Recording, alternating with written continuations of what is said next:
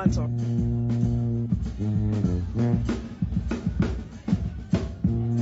We're gonna be. Six thirty. Oh, so I'll be a while.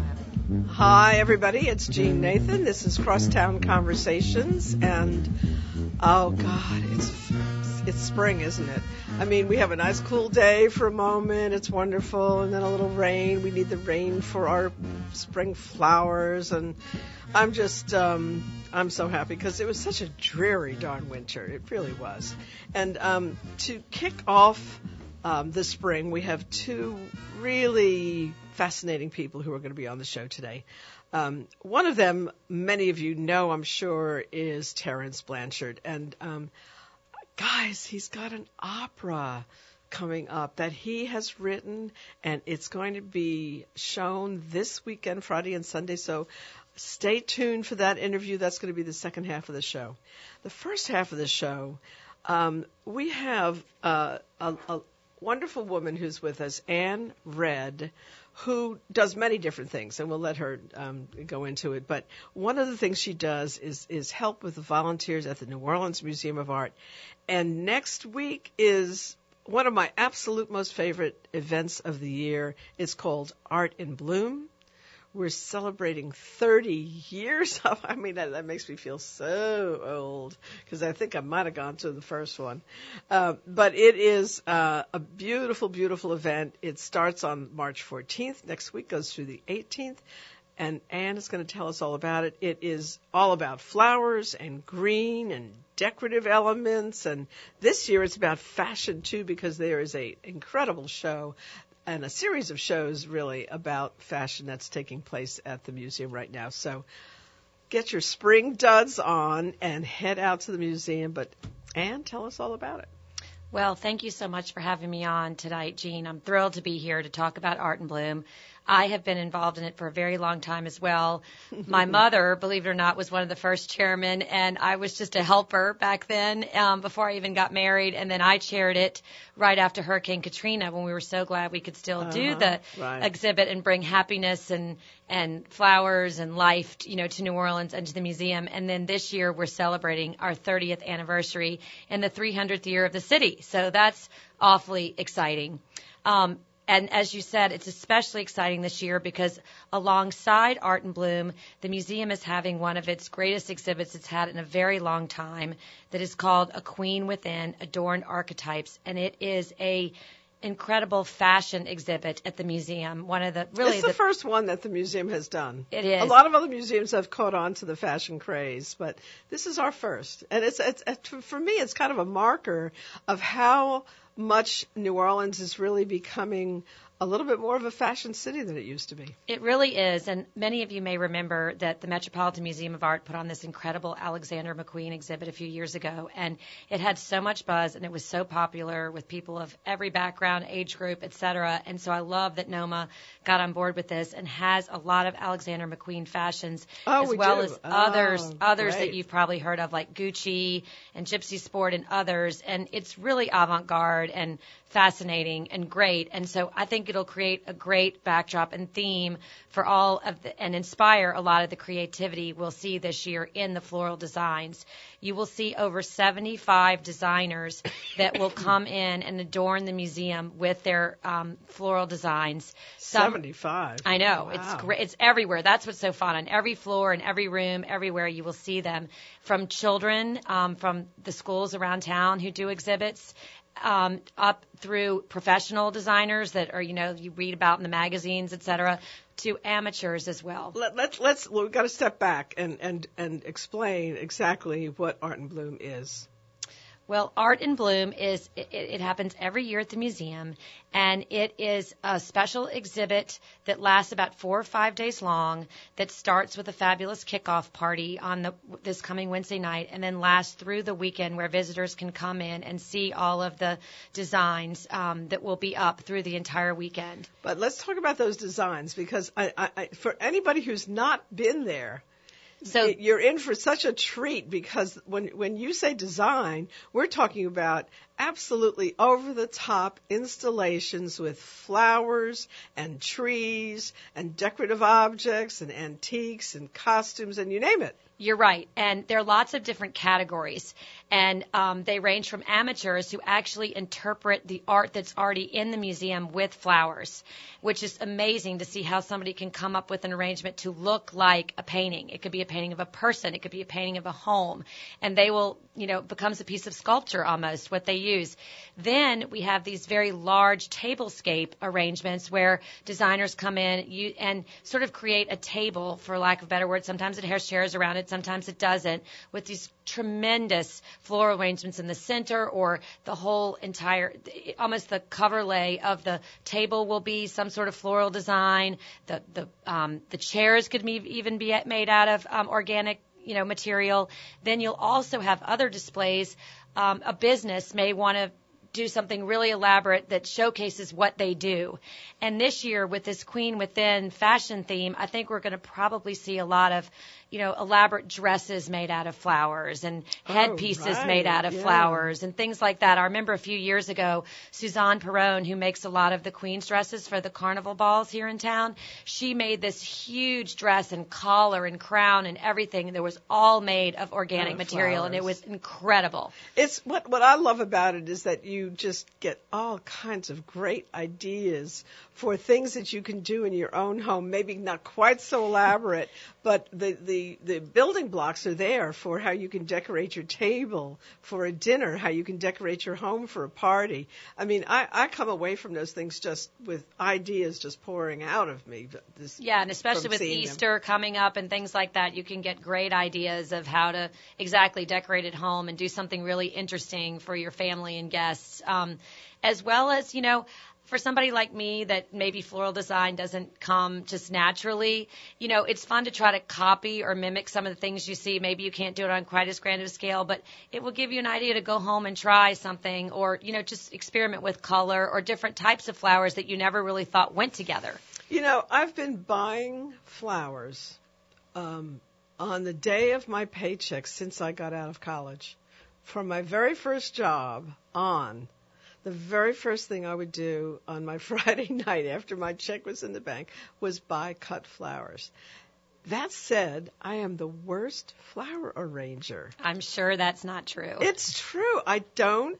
I just don't really. It's it's weird because I I do decorate a lot, and you haven't been to my home, but it's you know it's pretty elaborate with art and, and things. But for some reason, that art of I mean, eventually I get there with something that looks like something, but um, it doesn't come. It doesn't come naturally. And one neat opportunity is um, on Thursday um, of next week, on the 15th, um, we have two lectures at the museum that are part of the Art in Bloom um, uh, curriculum, if you will, for the week. And um, we're having a very acclaimed. What time are they? Um, they, I believe they start at 9:30 on Thursday morning is the first lecture, and um, then a second lecture follows right behind. Before there's a Saks Fifth Avenue fashion show um, afterwards. But one of the um, one of the, the Wait, don't slough over that. There's a Saks Fifth Avenue fashion show at what time? It's at 12:30 at the Pavilion of Two Sisters, and Saks very kindly every year puts together a fabulous spring fashion show. Oh, I remember it now. Yeah. And this year it will feature the fashions of Lela Rose, who is actually one of the speakers, one of the lecturers. I'm not familiar with. She's an Rose. American um, Southern um, fashion designer. She grew up in Texas and lives in New York now, and her clothes are very feminine, and she uses a lot of floral patterns, so it's a natural. Right.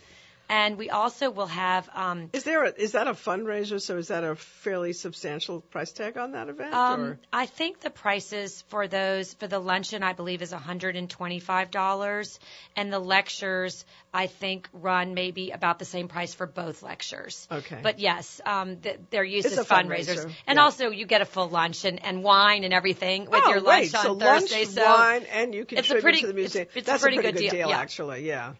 But one of the morning lecturers will actually do a floral um workshop. And his name is Charles Masson. Oh, I, I maybe need to do that. and he is incredible. He comes from La Grenouille restaurant, which is a famous restaurant in New York where they are very We were just talking for about La Grenouille the other night. Somebody said, "Jeanne, you know, you really." I, I said, "I've been there. It's a it's kind of our it's kind of New York's Galatoire's in a way. It is. It's Yeah. very elegant. I've only been there once years ago with my grandmother, actually, but they do beautiful floral displays, and he was there for a long time. Um, and has recently opened a few other um, restaurants um, uh, called. And which um, one? Go ahead. I'm sorry. Oh, um, I, I'm forgetting the name of the new. Oh, Majorelle is the new restaurant in New York where he's doing a lot of the floral displays as well. But anyway, he's going to be Uh, doing what- a floral what- Which workshop. time is he? Um, I believe he's at the 9:30 time slot. I'm going to have to do that. I really am because maybe I can get some hints.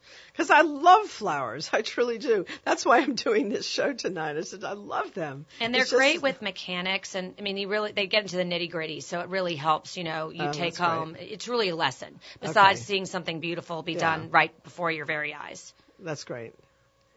Good. That's one. That's one thing I, I re- would really like to check into. Now, you mentioned before Alexander McQueen, and I, I, I am such a, a McQueen fan. I have a book that the woman who wrote the book gave me because um, I was in London a couple of years ago.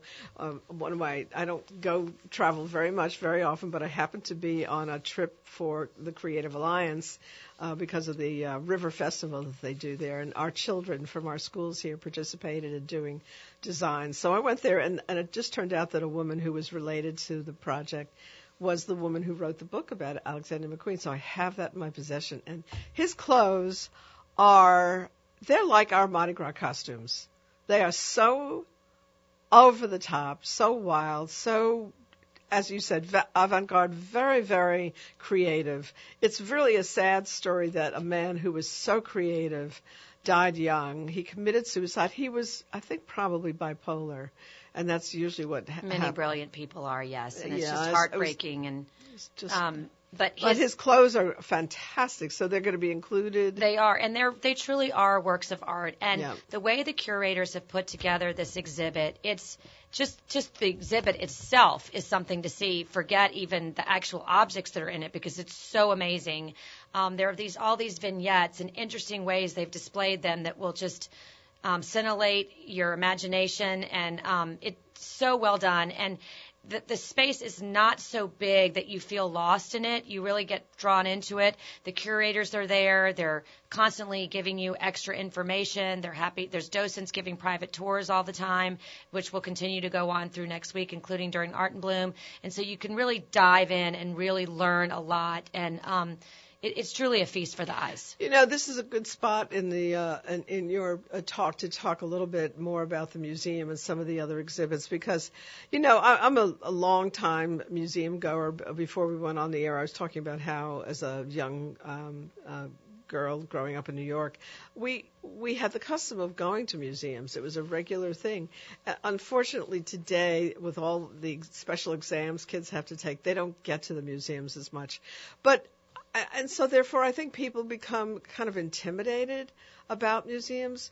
But the but the New Orleans Museum of Art is really quite intimate. The rooms are not big, and it's easy to get around it, and you can elevator up and down. You know, when I go to the Met in New York, you got to climb all these banks of stairs, and it's it's really a labyrinth of a building to get around. But this is a very um, manageable kind of space. So tell tell us tell the audience a little bit about the kind of exhibits that are in the museum that are there on a regular basis. Well, you make a great point, Jeanne. And there's a there's a lot of there's a permanent collection, but there also are a lot of changing exhibitions at, at all times as well. There's incredible Renaissance art that's on the first floor. Upstairs, you have a great contemporary collection, a lot of impressionist paintings. You have some antiques. You have um, you also have some incredible African art. Asian art on the third floor that's really Big collections of Big African and big collections of Asian. and so there's really something that would appeal to everybody um, that you can see there on a permanent basis, um, as well as a lot of, of, of Louisiana art or Southern art, and also um, an incredible collection of silver, if you're interested in silver. Um, so there, it's it's really an exciting place to explore. Oh, and pottery, a lot of Newcomb pottery and, and beautiful. Um, so there's really something for everyone to see. But just currently, besides the um, Queen Within exhibit we discussed, there's um, Lee Friedlander, American Musicians, which is um, So Lee Friedlander is a um, photographer, and he's from New Orleans. So his work is is very resonant for people who live here. I mean, I think uh, if you want to Yes. see um, how a, a photographer interprets what we experience on a daily basis, Lee Friedlander is one of the people you want to see. Yes, he was associated with Atlantic Records, so many of his um, photographs are part of uh, are, are um, of musicians.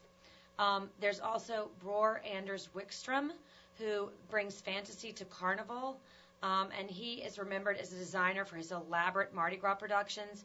And this exhibition includes watercolor sketches, sketches for parade floats and costumes from his works with the krewe of Rex and Proteus. and this is it, this is some of the early early designs and again i'm i'm kind of a little bit of a carnival design junkie and i have all of the books from oh help me uh, uh, Henri Schindler. yeah um, uh, henri schindler's books. And one of the books that has some of the old costume designs and the float designs they were amazing. They were utterly amazing. art, and they really set the tone for many of the carnival organizations that we see today that you know try to emulate what they did. frankly i have to say that they outdid us. Yeah, No, we have more lights and bigger floats and, you know, uh, longer floats and, um, you know, very, again, very dramatic, but the, the real beautiful, artful stuff, that, they beat us. there's also So to see that in the walls of the museum, I think was a, a, a treat, too. It is, and that's Yeah. on the second floor. Um, there's also a Japanese ceramic um, uh, exhibition. Excuse me, exhibition as well from the Gitter Yelen collection. Um, it showcases selected works by masters of modern and contemporary Japanese um, artists, and so that's really, really exciting and different and neat to see. And this family really has an incredible collection that they were very kind to loan the museum. And and one of the things that I think is important about Japanese ceramics is um, that may seem a little esoteric to some people, but actually, if once you've seen Japanese ceramics, you can never go to a craft fair without having that standard in mind. It informs you as a appreciator and as a buyer and, and actually as a maker. A lot of people during the, the course of their education dabble in making ceramics once you've seen the uh, very, very elegant, very simple sometimes, but very elegant Japanese ceramics. That informs how you look at, at pottery, you know, at, at, a, at a fair, at a flea market for the rest of your life. And speaking of clay and ceramics, many of you know John Bullard, who was the long-term director of the museum before wonderful, you know, Susan Taylor came and is now there. But John was, you know, truly a, an icon, is an icon of our city, and did so much for that museum. And a connoisseur. And he has um, given an incredible gift of his clay and ceramic um, collection to the museum. And his exhibition charts the major figures in handmade studio pottery from 1940 to the end of the 20th century. So that is a real treat to see. And, uh, you know, we're all just so grateful for that incredible gift that he gave, because besides just the legacy he gave of his leadership. And again, um, I've I've seen that exhibit a couple times. The, the most fun I had was when Kevin O'Keefe, who's a young ceramic artist uh, working today, um, who, uh, by the way, just launched his walk to Maine on the Appalachian Trail. He's in my newsletter. Um, he came through and explained the work, and he's a ceramic artist. So having him talk about the work was phenomenal in sort of seeing things that you would not see in your untrained eye, and he can tell you, oh, this is how this was done, and this is how that was done. That was a fascinating walkthrough that I went to recently. What was it, about three weeks ago? I would love to go through the museum with you. I think we'd have a great time, and maybe some of the listeners would like to sign up for that too, because you're um, you know so much as well, and it would be a treat I to go with you. stuff. Yeah. Another thing that I, I have personally enjoyed, I spend a lot of time at the museum volunteering, and so I'm in the Great Hall a lot, which is the beautiful big room when you come first come into the museum. Is that um, recently um, there was an acquisition um, of 10 important works um, from the Souls Grown Deep Foundation through the foundation's gift purchase program, where we were able to acquire 10 pieces that um, that are from very important African American artists from the southern United States and are now on display in the Great Hall, and they're just fantastic. And Tell me the name of the show again. um, I don't know that there's technically a name of it. I just know that we were able to um, to include ten works of art from the Souls Grown Deep Foundation. Souls grown, Grown Deep, yes. Okay. And um, and through their foundation's gift purchase program, we were able to acquire 10 of these works. So they must That's help great. compile them and then help museums or collectors purchase. And they're really terrific. And um, I was out at the opening for the Alexander McQueen um, a few weeks ago, the Queen Within, and they we were they sort of held us in excitement before they opened the doors. We were all knocking each other down to get in and see, and I was really enjoying um, looking at all the, of the art in the Great Hall. So please don't do like I did while you were trying to just run to the back. Make sure you enjoy everything all over the museum, but particularly note these incredible new pieces that are on the walls in, on, in the main hall, Is that is that? Uh, in the Great Hall. I, I think uh, that's probably not the that's not the first time that the museum has purchased the work of African American artists because they've been doing that for years. But that may be one of the biggest collections that they've bought, isn't it? Uh, you know, I'm not sure of the answer to that, can't but I know you're right that there are, um, you know, lots of artists, uh, lots of art that represent African American artists as well as artists from all over our country and world. But these, I think, are the largest recent acquisition. As I said, they were just um, acquired in 2017, so um, very exciting, very exciting to have them. Mm-hmm. That's and, great. And they're they're contemporary and they're colorful and um, and and they're very joyful.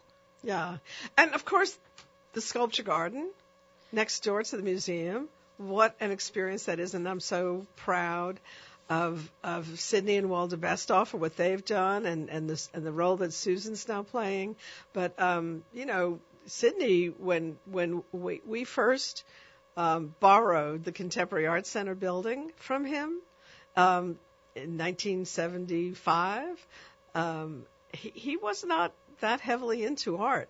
And so, again, through the uh, development of the CAC in that building, it kind of brought him into the arts.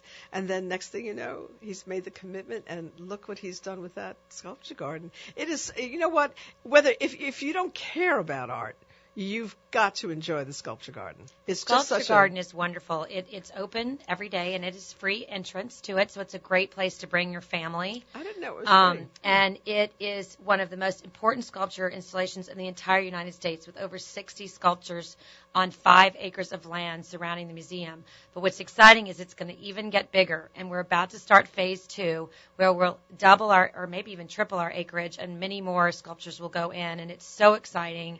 And again, like you said, it's just such a gift to the city. But you can go and have a picnic in there. You can wander around. You can, your children can, you know, there's plenty of open space, run around and play amidst all the beautiful live oaks and the sculptures, you know, on a day when you're coming to City Park to enjoy it. And, you know, um, so I, I really recommend that people. And- And to have the um, the sculpture See there. garden next to the botanical garden, which again, in and of itself, uh, again, flowers. It's it's such a beautiful place.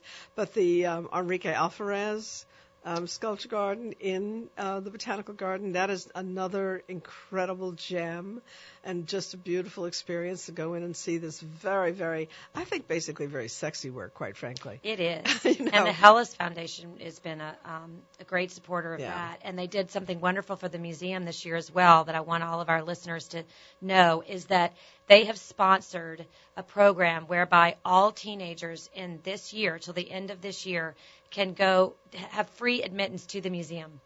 So admission. So um, please bring your teenagers and bring them out there, or teenagers come on your own. You're very welcome. But f- till the end of this year, um, you will have free admission.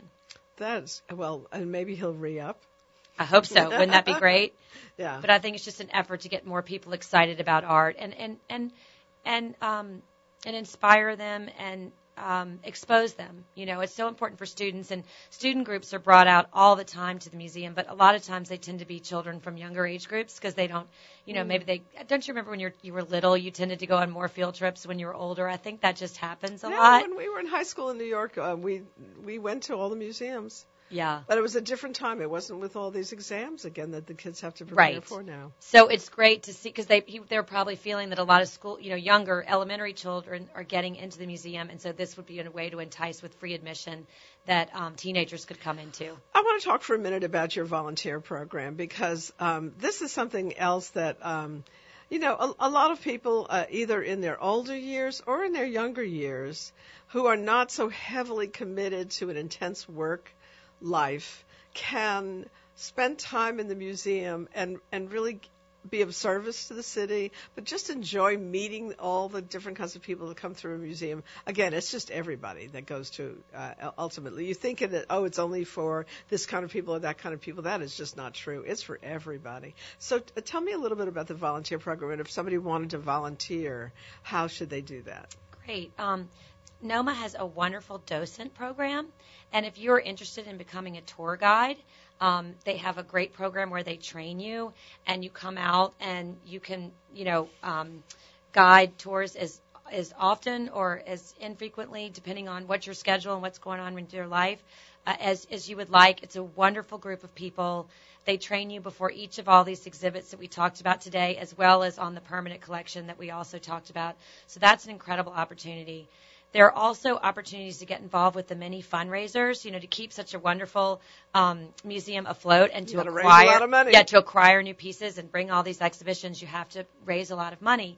And we have four signature events a year. One is Art in Bloom, which is a fundraiser. One is the Easter egg hunt, which is coming up on March the 24th, and um, it's a wonderful opportunity. 1,500 children usually attend every year. It's only $15 um, a head. I just want to put a plug in for that, and for a three-hour party and an Easter egg hunt. So that is an event. Um, Love in the Garden, which is a September event where we recognize and honor a lot of our local artists and just have a big party in the sculpture garden. And then Odyssey Ball, which is sort of the signature event of the museum, which is in November of every year. Um, by serving as on the volunteer committee, you can work on any and all of those events, and you can do everything from, you know, um, decorating to um, soliciting for funds to um, helping, you know, rest with the restaurants. I mean, there's so many things you can do. We put together 18,000 Easter egg hunts right after Carnival. It was a great way to spend a couple of days if you were detoxing, although we ate a lot of candy, so we might not have been drinking, but we were eating candy. But you can, there's all sorts of ways you can be involved and, and find a place um, for yourself. And if you're interested in getting involved out there, um, if you go to noma.org, there's information about the volunteer committee, or you can call the museum at 658-4121, and they can tell you how to get involved there as well. Six five eight four one two one. I think one of the beauties also of being a volunteer is that it's it's a cl- it's a family. It's a it's a whole cohort of friends. You get to meet a lot of people. You get to spend time with them. You get to meet new people, make friends. I mean, it's uh, this camaraderie in the people who work together there. It is, and that's how I got involved, just by doing some small volunteer jobs, and I loved it so much, and I love the people out there, and they were so welcoming that it just wants you you want to get more involved. Um, oh, and back to flowers, just to go back full circle to Art in Bloom. One of the jobs of the docent, uh, excuse me, of the volunteers is every week they do the flower arrangements that you see in the Great Hall. So that's a fun committee to get on because you can learn from some masters and and then try it at home. That's one so I that's maybe do. So that's a, that's a neat opportunity to Yeah. volunteer as well. I um uh, I want to go back to, as you said, the Art in Bloom because that's what we started out with, and that's what we're promoting here. It starts next week, y'all. I'm I'm telling you, this is not just for the garden fanatics of the world. It is just a incredible visual display for anyway. If you bring your kids to this event, they are going to be, they'll never forget it in their whole lives. They will remember the beauty. Um, it's, it's a big, extravagant, fabulously, um, I don't know. It, it, it's just a, a huge production and a lot of fun. So let's go back to the times and dates. Um, it starts on the 15th of March. And The preview party is on the night of March the 14th. It starts at 6 p.m. at the New Orleans Museum of Art. It's cocktail attire, and you will um, and it's a beautiful party with over 30 local restaurants that are incredibly gracious and donate food. Um, there'll be lots of libations. There'll be music. There'll be a incredible live auction of art, and then you'll have the opportunity to wander the entire museum and see all the displays, including all of the exhibits. All of this is uh, is sponsored by Iberia Bank, and we're so grateful for their ongoing support. That's and then and then on the 15th on Thursday, we have the lectures and luncheons we talked about in the morning, but the exhibit will be open all day to view exhibits, and then the exhibits will run um, all, all day Friday, all day Saturday, and all day Sunday. So if you're not able to make it out on uh, Wednesday night. Um, you can come through th- over the weekend, bring your children over the weekend, bring your family, your friends, everyone Friday out. night, too? Um, Friday night, there's always a fun program at the museum, and I'm honestly not sure what the program is Friday night, but that's free and open to the public, and loads of fun as well. You know what? I just want to tell people that Friday night is also it's a wonderful uh, way to spend your evening. You come in, you have drinks, you um, enjoy the whatever the programming is, and then I always go into the little restaurant and have my dinner. And they have an incredible special on Friday nights. It's usually a glass of wine and a pizza for something like ten dollars or something at um, at Ralph Brennan's um, cafe. I think it's called Cafe Noma. I love it. And splendid job. It is a splendid event. I I can't tell you how much I love it. Y'all have to go. And um, I appreciate you very much coming in to talk to us about it. Well, uh, we You the, have a blast with it. the museum is thrilled to to be um, to come out to WBOK tonight, and thank you in particular for having me on the program. I enjoyed it. I appreciate you coming. I am going to um, give you a little bit of setup now for uh, Terence Blanchard. Um, so the thing I want you to know about this interview, this is not an interview actually. What happened was Terence was talking last night to young opera supporters at an event at the Trio Bar on Tulane Avenue, which is kind of a real fun place.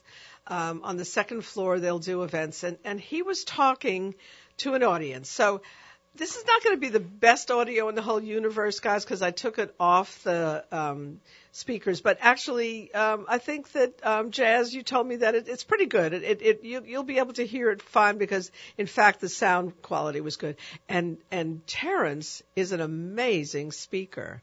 He covered so much territory in terms of writing opera, all the people he worked with in, in, in putting it together and how everybody helped shape what it came out to be in the end.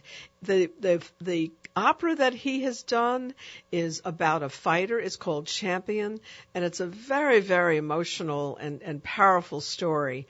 And um, I mean, I think he's one of the best. He, you know, he's done most of the scores for Spike Lee films and for many others. He's won Grammys, and and who knew his dad sang opera and played opera, and so it's it's something you don't necessarily think of our musicians as being involved with opera, but he is. And by the way, y'all, you may think opera is again something that's only for fanatics who love opera, but um, I was never a big opera fan. But when I went to my first one, the powerful production and the singing and the music and the dance again is just a lot of entertainment for your dollar. So think about going out Friday night and Sunday matinee to see Terence Blanchard's opera, and now I want you to hear what he has to say about it. Listen to him. He is just a beautiful speaker. The city, the 222nd year of opera in New Orleans, and the 75th anniversary of the Opera Association.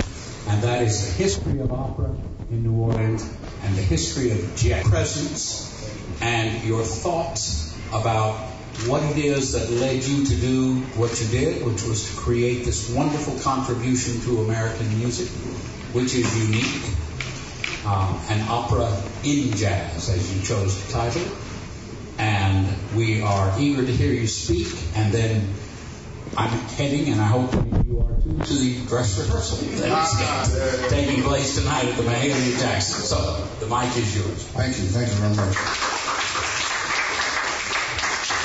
Uh, thank you guys for coming out. It's an honor to be here. Listen, man, it's an honor to have a production being uh, put on the stage here in New Orleans, uh, especially at the Mahalia Jackson. I re- I'm old enough to remember when that place was built, and um, I was there uh, yesterday for a rehearsal, and it was a little overwhelming for me because, uh, like Robert said, this is kind of like a coming home for me or, or returning to my roots because even though I'm a jazz musician, a lot of people don't know that uh, my father uh, studied opera and was uh, an amateur baritone and uh, sang around the city all the time and uh, at church events and recitals. And I heard a lot of opera growing up uh, in the house in New Orleans. Um, at the time when I heard it, I really didn't understand it. I thought it was a little strange, you know. In my community, we were the only household that had opera playing in the home. Uh, and when my friends would come over, I would rush them by the piano to go to the back because my father most likely was sitting at the piano singing. Um, but for this to be the culminating thing in my career right now is uh, a powerful notion for me. Uh, my father's no longer with us, but uh, it's still a very emotional thing whenever I see this production. Um, because this is really the direction he wanted me to go in. You know, he wanted me to be a classical musician. Um, I became a black sheep by being a jazz musician. um, he was still proud. He was, he still loved it. But I know if he were here, we'd probably have to tie him down to keep him off the stage. Uh, if he would want to be a part of the production. Um, now, having said that, um, I'm very proud of this work uh, for a number of reasons. Uh, first of all, because of the story. Um, I've been a fight fan uh, for a number of years. As a matter of fact, before I came here, me and my assistant uh, Nina, we just stopped at the boxing gym and I talked to some trainers who are actually coming to the opera, which is kind of cool uh, for them and for all of us actually. Um, and when I first learned of Emil's story, I thought it was a very powerful one, although unfortunately still a very relevant one. You know, um, one of my good friends, my best friend, his name is Michael Bentt and uh, he was a heavyweight champion. He beat Tommy Morrison for the title in, 90, in the 90s. And he had told me about uh, Emil's story. And I just kept it on the back burner because uh, I thought it was a very powerful story, uh, very human story. And when Opera Theater St. Louis wanted to broaden their audience by um, combining jazz and opera, they approached me about the project and they initially wanted me to do an opera about Hurricane Katrina, and I just felt like that was a little too close because I remember if you guys, I don't know if you guys, you guys probably had the same experience I did with the TV show Treme. I was excited about it. Uh, I was actually at a friend's house where we were having a party for the night of the, the first episode, and uh, when the show started, there was silence in the room because we started reliving, you know, all those horrible moments in our lives. And I kept thinking, you know, I think Katrina is a little too close for us to deal with as a topic. So I proposed the story by Emil Griffith. And when I first brought it up to them, they thought it was going to be a boxing opera. And I said, no, we don't want to really do that. And I'm like, hey, man. So we sent them the book, uh, his autobiography, 9, 10, and 9. And in the book, there's a line in the book that really encapsulates I mean, it just brings it all together about why I wanted to uh, do this. He says in the book, I killed the man and the world forgave me, yet I love the man and the world wants to kill me. And to me, that's a very powerful statement. And uh, it still rings true for a lot of people. Um, just a little background on who Emil was. He was a welterweight champion. He was a reluctant champion. We call him a reluctant champion because he didn't really want to be a fighter. He just wanted to work. And when people saw his physical attributes, some guys said, listen, man, you should think about boxing. He was so physically gifted that I, I'm, i have to really check this, but I, I think he started boxing like maybe about seven or eight months after he started training, which is really unheard of. It takes years just for people to learn how to move around the ring, let alone have a professional bout. Um, he got to the point where he fought this guy, Benny Paret. They fought twice. and each guy had um, won one of the fights. So on the third fight, they wanted to uh, figure out, okay, this is going to be the third and deciding fight. And in the press conference, you know, at that particular point, um, everybody's trying to get an edge on their opponent. And in the press conference, Benny Paret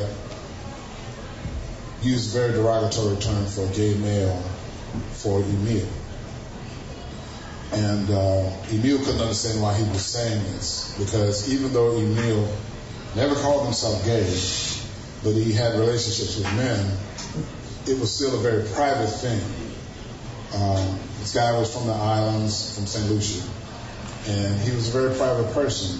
And even though a lot of people in the industry, in the fight world, knew about his private life, there wasn't anything that they sensationalized or talked about. So for Benny Paret to out him in public like that was a huge deal for him. Um, he had a premonition the night before the fight that something was going to go horribly wrong and uh, actually tried to get out of the fight. I think one of the, the, the, the amazing things about this story is that there's so many elements that came together to make this a horrible tragedy. Um, because one of the other elements that was very important that uh, you, it's kind of unheard of today Benny Paret had just had a fight like two months prior to this fight. He fought a guy by the name of Gene Fullmer. And Gene Fullmer was a very heavy hitting, brutally punishing type of fighter. And we know this now um, that Benny wasn't really healed totally. He shouldn't have been in the fight. He shouldn't have had a fight at all. But when he got into the fight with with Emil, obviously the press conference was still weighing on Emil's mind. I'm just gonna put this down for a second press conference was still weighing on his mind. Um, and you can actually see it in the fight. Um, in the seventh round, Benny Paret backs into a corner, and Emil goes after him. And we have the line in the opera. He said he hits him 17 times in less than seven seconds, which is kind of like a miraculous thing. It shows kind of hand speed that he had. Uh, Benny was knocked out. Um, and never gained, regained consciousness. Uh, they brought him to the hospital where he fell into a coma for 10 days and died. Um, the sad part about it is that a lot of times in the fight world, all the hype leading up to the fight is about two guys who hate each other, who really want to go after each other, and that's all just designed to sell tickets. Because these guys were actually really friends. They used to play basketball together in the upper, uh, upper east side of New York. Um, and it hurt Benny to his heart that he couldn't, he wasn't allowed to see, um, hurt Emil, I'm sorry, to his heart that he wasn't allowed to see Benny while he was in the hospital. Um, after that event, Emil tried to have a career. He still had to survive. And there's a documentary you should watch. It's called Ring of Fire. It's, it's like really a, an amazing thing to see. Uh, and in the documentary, they talk about how he was affected by this, obviously. And by the way, it was actually on during what we used to call Friday Night Fights, which was live fights on television in the U.S. And because of that fight, boxing was taken off of live television for about 10 years, I think, after that. Um, but when Emil had uh, subsequent fights, you can actually see it. He would be in a fight, and they showed him where one opponent was backing into a corner. And normally, with pro fighters, if a guy is backing into a corner, he's in the corner. You can really go after him. Well, Emil didn't do that. He would back away. You can still see the ghost of Benny Paret was haunting him. Um, so it was during the later years where he became, I think he was a security guard at a, at a boys' home, where he met um, a young adult by the name of Luis, who became his lover, who he actually adopted as his son. Because back then, the only way for those guys to have legal recourse, if anything happened to Emil, was to adopt uh, Luis. Um, now, I think the most important thing about the story for me uh, it hit home when I thought about the first time I won a Grammy. Um, winning a Grammy is is a, is a, is a huge honor, and it's something we just had the Oscars the other night, and you saw how people would get excited when the name was called. Well, when my name was called the first time, uh, without thinking, you don't think about it. I turn to my wife, I give her a kiss and a hug, and I go up and I receive my award. Well, it dawned on me that Emile could never do that. It was a sad state of affairs in my mind that uh, this guy became welterweight champion of the world and could never share that with somebody he loved openly, you know. Uh, and I think it's still a shame. So the cool thing that I love about this opera is the story, first of all. Um, the other part of it that's phenomenal for me, and I feel very blessed to have had this experience, is to work with great singers, amazing singers. You know, the singers that are going to be here, most of them were in the original production. Arthur Woodley, Aubrey Allicock, uh, Robert Orth, you know, those are some amazing voices. Then we have Karen Slack, who's going to play the role of the mother, who is just phenomenal. Uh, she's a Philly girl. I told her don't talk about the Eagles while you're here. you're not allowed. I love you, but don't know no green and white stuff anyway. No, no. Um, but when we first did it, you know, we all kind of felt like fish out of water because Denyce Graves was the person who did the original production. And uh, I was nervous because I had never written an opera before. Let's just be real. I ain't got no shame in my game. you know, I'm telling you. I walked into the first workshop with the singers and I told them, I say, hey man, I'm new to this.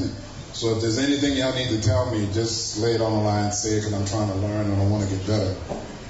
Um, the singers were freaking out because they thought I wanted them to be like Sarah Vaughan and improvising to do these serious jazz lines. Well, the cool thing about this production, man, and I want you guys to understand this when you see it, is that I get the credit for writing it.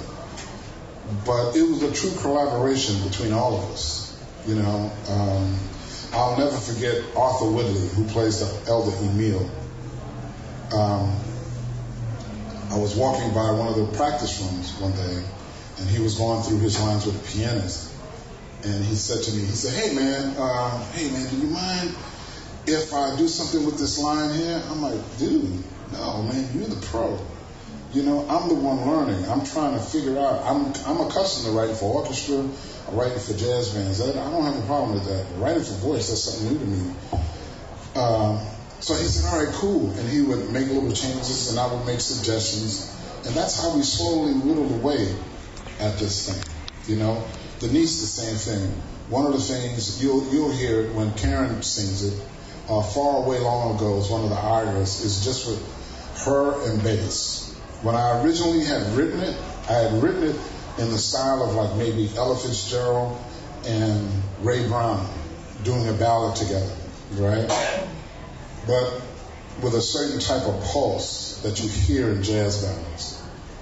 Well, when they started doing it, they said, hey man, can we be a little more fluid with it? And so they took the tempo away from it and made it very rubato, and I think it's gorgeous because the line, or the tempo, I should say, is always dictated by what's happening in the storyline of what she's singing. Uh, and that's a new experience for me. So there are a lot of little things like that in this opera that make it very unique and, and, and a worthwhile thing. Uh, just a little bit about the, the, the production itself.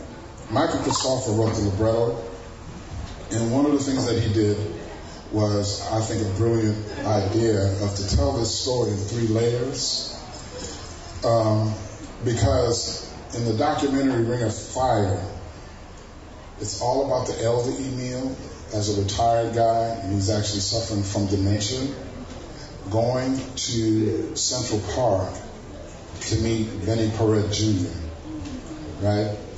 And in the documentary, you see them in the park. And there's a moment in the park where Benny Jr. says to Emil, just from the family to us, we want to let you know we don't harbor any ill will towards you. And Emil cries like a baby in the documentary. And you can see that he had been carrying the pain of killing this man all his life. Well, what we do with this opera, the operas, we call it an opera in jazz, told in 10 rounds, because you actually have a bell, we have an announcer who, who will announce certain things in certain acts. Um, but the whole opera is based on Emil Sr., or the elder Emil, going to see Benny Paret. And the entire opera is a flashback of his life. And what you will see in the production is that the elder Emil is always on stage moving around. We have three Emils the elder Emil, Emil the fighter, and Emil as a little boy. Um, and I thought it was a brilliant way to tell a story to keep things moving as opposed to try to do it in chronological order like that. Um, and Jim Robinson, who's doing the directing, has come up with some brilliant ideas of little subtle things I don't know if he's going to do them in this production, but there was one scene where Emil, the fighter, is meeting his mother, who gave all of her seven children away, right, to be raised by other people. And Emil went to New York to live with his aunt, and he all, all of a sudden he sees his mother, and she doesn't recognize him. She thinks he's one of the other kids. Well, in that particular moment, there's an aria that she sings called Seven Babies. But when Emil, the fighter, is standing there looking at his mother, you can tell he's upset. What Jim did, which wasn't in libretto, and I thought it was brilliant, he had the elder Emil walk around to his younger self and put his hand on his shoulder to say, like, everything is going to be all right, and then push him towards his mother. And to me, it's a very powerful moment. And there are a lot of powerful moments like that in this particular production. I got to tell you, I wrote it in 2013, and I still cry at the end of it every time because of the, the, the acting and the singing is just off the chain. And for it to come to New Orleans, man, I can't tell you how overwhelmed I am by that. It's not lost on me the importance of this because one of the things that I've been saying uh, a lot is that I am a product of this city. I am a product of the public school system in this city. I am a product of all of the efforts of people who love art in this city. Osceola Blanchett was the guy who taught my father opera. He was the organist and pianist at my church. He was the guy that whenever I had to go to rehearsals for my dad at his house, I had to play my piece on piano before they started rehearsal. You know what I mean? This is the type of people I grew up around. Roger Dickerson was my, my composition teacher who taught me how to write very complex and very uh, uh, advanced music from the time that I was 15 years old. And he didn't, and the thing that's brilliant about it, I'll just tell you this story. The thing that's brilliant, and the reason why I'm saying this is because I think all too often we don't celebrate the talent that we have in our, t- in our town. And this guy is brilliant. He taught me something called If I Could Tell You I Would. And it's a little phrase that he used to teach me this complex concept. Well, when I became older and I moved to New York, he sent me to his friend, another great composer by the name of Hale Smith. And Hale Smith, when he started to teach me, Hale Smith said, you need to get this book called Craft of Musical Composition by Arnold, by uh, Paul Hindemith, right? When I looked in the book, when I started to read the book, I went, wait a minute, this is if I could tell you I would right? And I came back and I showed Roger. I said, hey man, what's up, dude? Why you didn't tell me about this book? And he said, oh, you were 15. I didn't want to bog you down with terminology. I teach, I've been teaching for over, for about 15 years now at the college level. And I have students, okay, BMI has a composer competition. I've had three or three to five students win that competition by teaching them if I could tell you I would. That comes from this city. It's a product of the intelligence and love for art. And that's the other reason why I'm glad I came here because I grew up in a period and I grew up around people who loved music, who loved opera. And uh, some of them will be at the show. I'm very excited about that. But I want to thank you guys for coming. I want to thank you guys for supporting the opera because it's an art form that I think is so misunderstood in so many ways. Um, I call it the greatest form of musical theater now. Uh, I've been saying in my interviews, it's 3D before 3D. you know, um, to watch these performers move around stage, singing at the highest level of musical accomplishment with a great orchestra, is uh, an experience that there isn't any equal to. Um, and one of the things that I'm proudest of is with this production is that we've been creating diverse audiences for opera. And I think that's extremely important because I think so many people have felt kind of left out of the arena in that in those terms, uh, in, the, in that realm. And it's something that's interesting to me because, like I said, I grew up around so many people who love the music, still love it, still talk about it to this day. Um, so to see this diverse audience here, this is exactly what we're striving for, you know, in this city. And uh, I hope you guys really enjoy it. Um, the guys are working hard. I was at rehearsal yesterday and I was getting goosebumps all over again, you know. Uh, and it's, you know what's weird about it? It's like this is the fourth production of it, and I still get nervous. I'm like, I hope it sounds cool. But everybody in the production is amazing. Trust me. Uh, I don't think you'll be disappointed. But I want to thank you for coming out tonight too. Uh, and I got to thank Rob. Where's Robert? At rehearsal. Oh, he left already. Damn. Okay.